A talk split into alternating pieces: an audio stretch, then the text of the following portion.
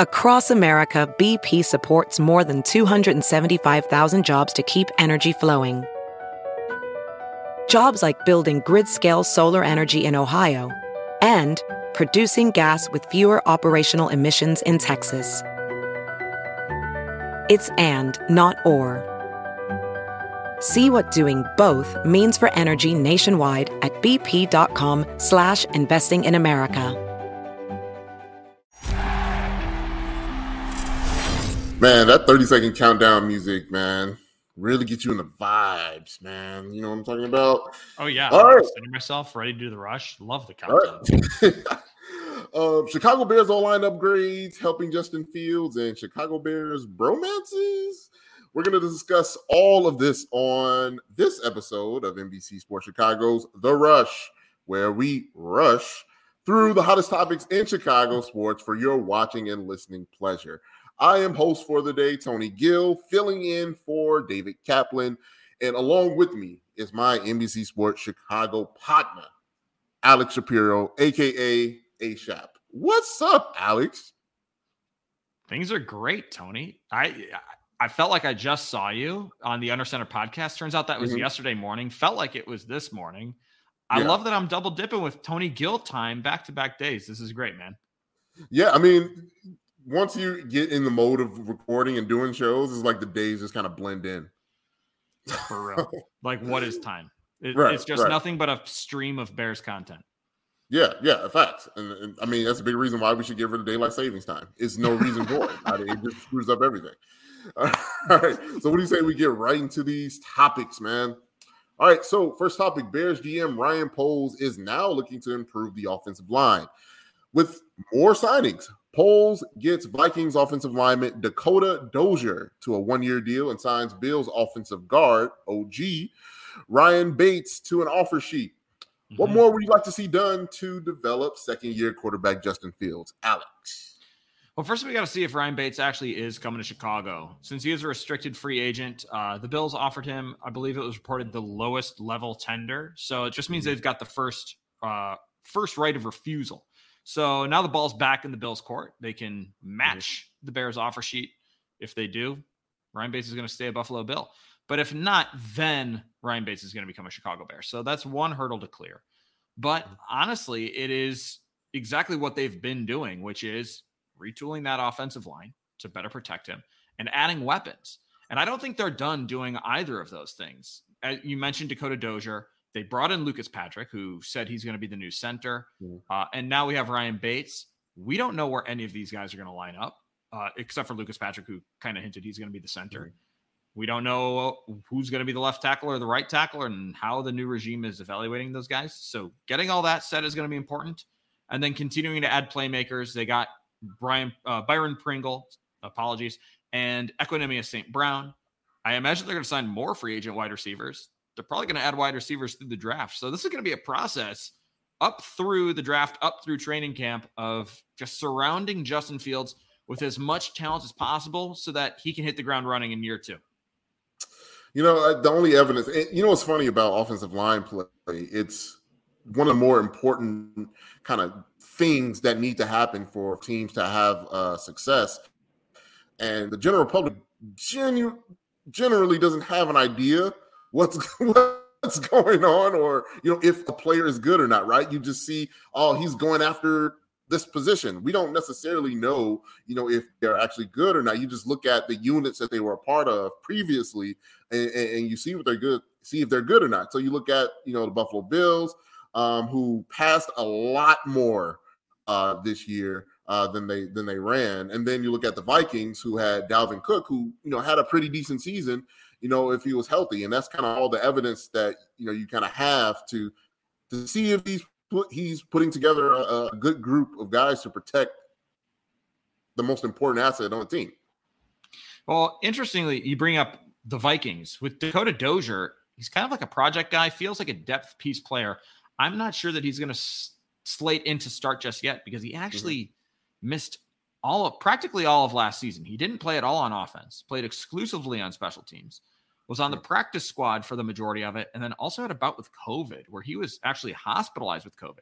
He was fully vaccinated, got COVID, and was still hospitalized. So he had a pretty tough tough bout with it. So last year was almost a throwaway season for Dozier. But if you bring him in, you think, you know, we see something in him that maybe we can work with. We can de- develop him into a into a solid rotational player. You know, it certainly adds depth, but I don't know that he specifically is going to slate into that starting conversation just yet. Unless, like you said, we don't really know. Unless mm-hmm. they see something that they believe is truly untapped and they say if we do XYZ, we can turn this guy into a really solid player. Um, I don't know about Dozier, but yeah, with Bates, same thing. It's smaller sample size but he did start the end of the year. He he was kind of riding the pine as a rotational player, and then I want to say it was week 16 he finally got his first start uh, on the line, and then at right guard, and then they moved him to left guard, and he started through the end of the season, through the postseason as well.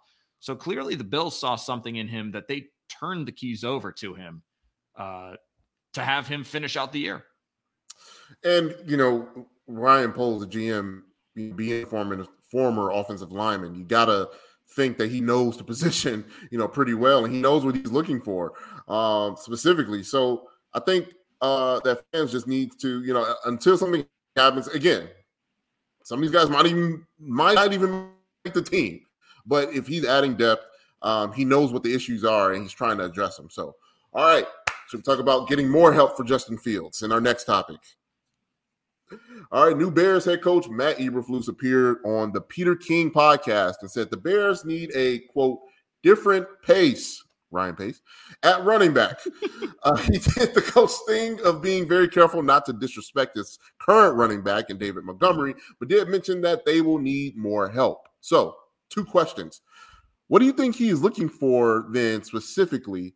Uh, and also, number two, will we see a shift in philosophy where you know, you know how they do the previous coach thing where, well, we zigged last time. Let's try zagging this time, where primarily on the offense they're going to be running the ball.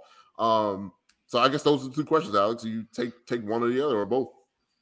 I'll take them both. Let's start with the second one. And I think Eberflus has already indicated, and Poles both of them, that yeah, they are going to be more dedicated to the run. They said it in their introductory press conferences. You mentioned this Peter King podcast. On that podcast, they said, How can we help Justin Fields? He said, well, it starts in the trenches with good blocking and and the run game. And he he specifically mentioned getting offensive line players who can uh, who can block run blocking their specific scheme properly.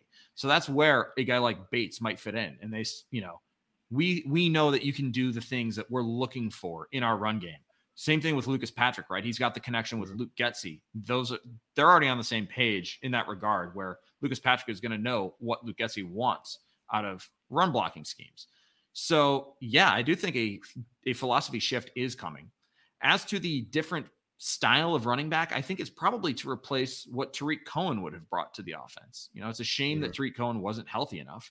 But obviously, I mean, you could see that Tarik oh. Cohen and David Montgomery are very different types of players and they bring different types of things. David Montgomery is a wonderful running back, hard to bring down, runs tough, runs physical, breaks tackles, etc and he has worked on his speed. That's something that he worked on last year, and he and he showed that off. But as much as he works on that speed, he's never going to be a Tarik Cohen type player, right? I mean, mm-hmm. that's just not who he is. He can make impacts in the passing game. David Montgomery can, but Tarik Cohen or a Tarik Cohen type player just affects the game in a different way. So they brought in, they uh, claimed uh, Evans off of waivers from the Tennessee Titans. He is a different style of running back right? He can make a different impact in the passing game. You give him the ball on a screen, give him wide open space, and let him use his shiftiness, elusiveness to gain extra yards. Jerick McKinnon, a free agent who's still out there, mm-hmm. had a pretty good postseason run with the Kansas City Chiefs. And I know he has had injury problems just like Tarik Cohen has had. Um, but you know that could be the style of running back that they might look to bring in because now you're talking about complementary football, right? Khalil Herbert and David Montgomery are a wonderful one-two punch, but they they run kind of similarly. They play a similar style of game. A player like Jerick McKinnon brings a little bit of a different look. So if you're hitting them with three series of David Montgomery and all of a sudden you bring Jerick McKinnon in, all of a mm-hmm. sudden the defense has to recalibrate, readjust because, as they said, and as they alluded to, it, it's a bit of a different pace, right? Imagine it like baseball. Mm-hmm. If you got a guy just like hurling off speed stuff all day, and then you bring in your 98 mile an hour fireballer, it's way harder for batters to catch up because of that change of pace. So that's probably the different type of running back they're alluding to. You know, I didn't think the, the, the Bears running back did too bad, especially you know with David Montgomery going out and Khalil Herbert step, stepping up. He actually did pretty good and was like, hmm, he could be an option as, as a starter. But I think one thing that, that I thought about there is a lack of kind of that explosive speed um, that you would like from a runner. Some they have it all in one, right? Uh, the Dalvin Cooks, the um, Jonathan Taylors, like that. That can be a bell cow, but also give you that breakaway speed at once they're in the open field. Um, those guys aren't like that here. They're very solid. But here's here's my question also. Um, we know that the issue last year was right. Like once David Montgomery had it going, they would just stop, you know, running the ball and stop feeding him. Um, with this, I, am very interested to see his philosophy on, on, on how he chooses to use each running back. When we know David Montgomery, he needs the ball to be, you know, in volume to be most effective. Yeah, it, it's going to be Luke Getsy calling the plays, um, but but what we've heard is that yeah, it, they are going to be more dedicated to the run. And I can't tell you right now if they're going to go with this hot hand approach or what, but I would imagine just based off of what we have heard, it's it's kind of like I was mentioned before, where you give. I mean, David Montgomery is your bell cow back, and I don't want to say like David Montgomery is not a great running back because he is a great running back. He's just a particular style of running back, right?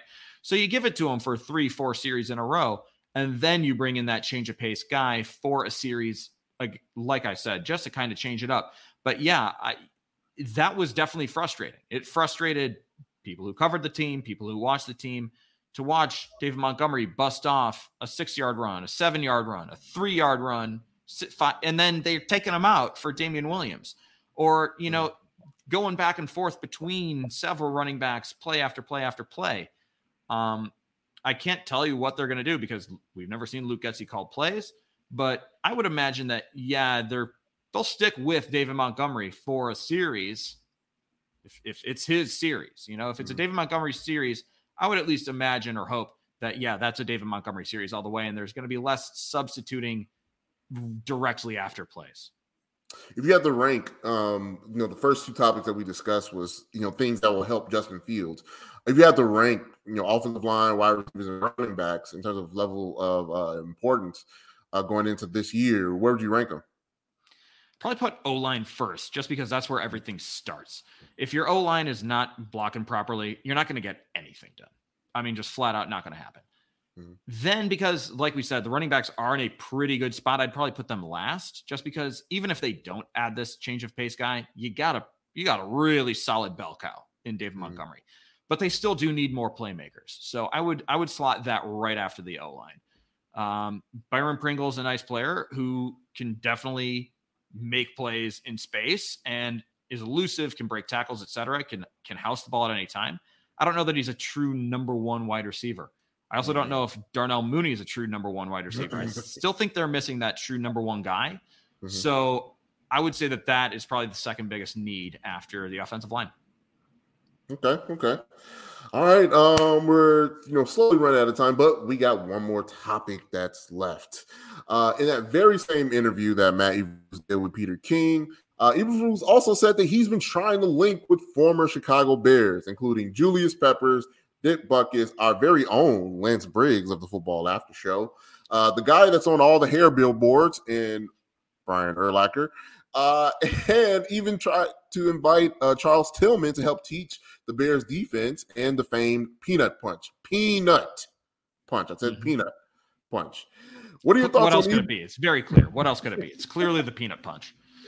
What are your thoughts on Eberflus reaching out to Old Bear and seemingly doing a little bit, in my opinion, of damage control, considering uh, the Bears haven't had the uh, the most, I guess, nice relationship with uh, former Bears, uh, and we have the example of a guy that works here, Olin Kreutz. Yeah. Um, I think it's wonderful to start. I don't know that I'd necessarily say it's damage control because mm-hmm. Eberflus said this is something he wanted to do. I, I, I don't know that George McCaskey is calling and say, hey, you got to build back these bridges. Mm-hmm. I don't know that that happened, but I still do think it is wonderful. And right? We're talking about his hits philosophy. We hear a lot about his hits philosophy. Taking the ball away and taking care of the ball is that T in hits. So clearly, it's a huge pillar of his of his whole system, of his whole program. And who's better to teach the Bears how to take the ball away than Peanut Tillman? I mean, the dude's got 42 forced fumbles in a Bear uni- Bears uniform. Mm-hmm. Nobody's got more. Should be a Hall of Famer based on his ability to force fumbles and also intercept the ball. It's unreal. Mm-hmm. Um, so yeah, absolutely build these bridges back, have the alumni involved. I think it's a great idea. And I mean, Peanut Tillman, if he wants to, is someone who I would imagine would make an excellent coach in the NFL one day, whether it's a position coach, a coordinator, or even a head coach. I think he could really succeed at that just based on how he comes off, his ability to teach. He's clearly got a great passion for it and a great mind for it. So if yeah, if he can convince him to come into practice and teach peanut punches to to Jaylon Johnson and Kindle Vildor and Thomas Graham and all the other defensive backs that they've got, mm-hmm. I think it's a A plus home run. Why wouldn't you? Why wouldn't you take advantage of an incredible resource like that? Yeah, I mean, I think uh, it's a very fine line, right? Of um, you know, there's so many things, right, where you're like, oh man, we got enough for the 85 Bears. Can we just move on from the 85 Bears? Um, I've you know, I've even had conversations with, with former Bears where they're like, man, we were tired of the 85 Bears talk. Like, it's it's a fine line between okay, we want to get your expertise on this, but we're not trying to recreate or redo what was done in, in, in the past. And if his goal is to look, we just need to glean off of the excellence that was here prior, I'm all for it. Um, but I don't think in enacting. I think it's it's it's a bit of a of a of a. I think the, the the radio term here is called like out of out of town stupid, where you're trying to like, oh, Bears fans, they like the '85 Bear stuff. They like the old like, nah, we're kind of moving on from from that. And but we we like having them around. You know, we like look, we got them on the football after show. They're excellent. We need their expertise but trying to redo what was done before in the past, I, I don't think that you know that that's the way to go. But if he's genuinely like, look, this is what I'm trying to teach, and this is what I'm trying to instill. You guys did it the best uh, in recent memory, so can you come in and, and, teach our players what I'm trying to to, to enforce? And I, I like the idea because now you're not just hearing it from one space, the coaching aspect. You're hearing it from players who were in your position. And he's got, they're signing players that played in that system that he wants. So you're hearing it from mul- multiple different levels, and hopefully it sticks with this Bears defense. Yeah, exactly. I, I think you hit the nail on the head with how you broke it down just back then. And you're right. He's brought over a ton of his coaching staff from Indianapolis. So you're hearing it from Eberflus. You're mm-hmm. hearing it from Alan Williams, the new def- defensive coordinator. You're hearing it from James Rowe, who was the cornerbacks coach. Dave Borgonzi, the linebackers coach, et cetera, et cetera, et cetera. And now you have brought in Al-Quadin Muhammad, was also mm-hmm. a part of that. So you're getting all of these voices about here's how we did it in Indianapolis, but adding a voice with the Bears, with Charles Tillman, who, I mean, they named the move after him. That's how mm-hmm. influential it was. I mean, he changed the way people attack the football. So his voice obviously carries weight as well. And when the system and the philosophy is the same, it just makes all the sense in the world. So, hey, let's get another voice from another system does something very similarly, but can drive home those same points and can say, okay, here's how Matt Eberflus is teaching you how to do it. Here's how James Rose is teaching you how to do it. Here's how I did it. And if one way works better for you, if one thing clicks for you over another, fantastic. But if at the end of the day they're forcing fumbles like crazy, that's all that matters. So I think the more voices, the better. And if that voice just happens to be a Bears legend, even better. What do you expect from this uh, new era? Final question uh, of, of, Ryan Poles and uh, Matt Eberflus. I think it's going to be a return to defenses that are flying around. I think it's going to be a return to bend, don't break. I would say don't worry if the Bears' total defense, you know, the yards they give up, ranks in the 20s in the NFL because that's kind of what it's all about. Mm-hmm. It's we'll give up yards, but we're going to try and force you to make a mistake. And if you get into the red zone, we're going to stop you from getting into the end zone. Um, so I would focus more on takeaways and points rather than total defense. And I do think it's going to be about the defense too. We mm. talk a lot about Justin Fields, and obviously the franchise's future rests on Justin Fields' shoulder. But at least for now, clearly the focus is on the defense. there's obviously going to be focus on the offense as well. And Luke, Luke Getsy is going to build this offense to Justin Fields' strengths. But it it it kind of sounds cliche, but it could look a lot like those Lovie Smith defenses. And I know we say that a lot, but that's just hmm. it just feels like and sounds like what it's going to be returned to. Hmm. Well, that's all the time we got today. That was fun, Alex. It was great. We should do this more often. Yeah, they should just make us the the official host. We're gonna need the the extra paychecks though, producers. Danny, Dice, Kevin Cross, we need those paychecks. Thanks so much, you guys, for, for watching the ru- right. Thanks a lot, you guys, for checking out the rush today. We'll be back tomorrow at five o'clock. Please enjoy your families, enjoy your friends, enjoy the night. We'll talk to you guys later.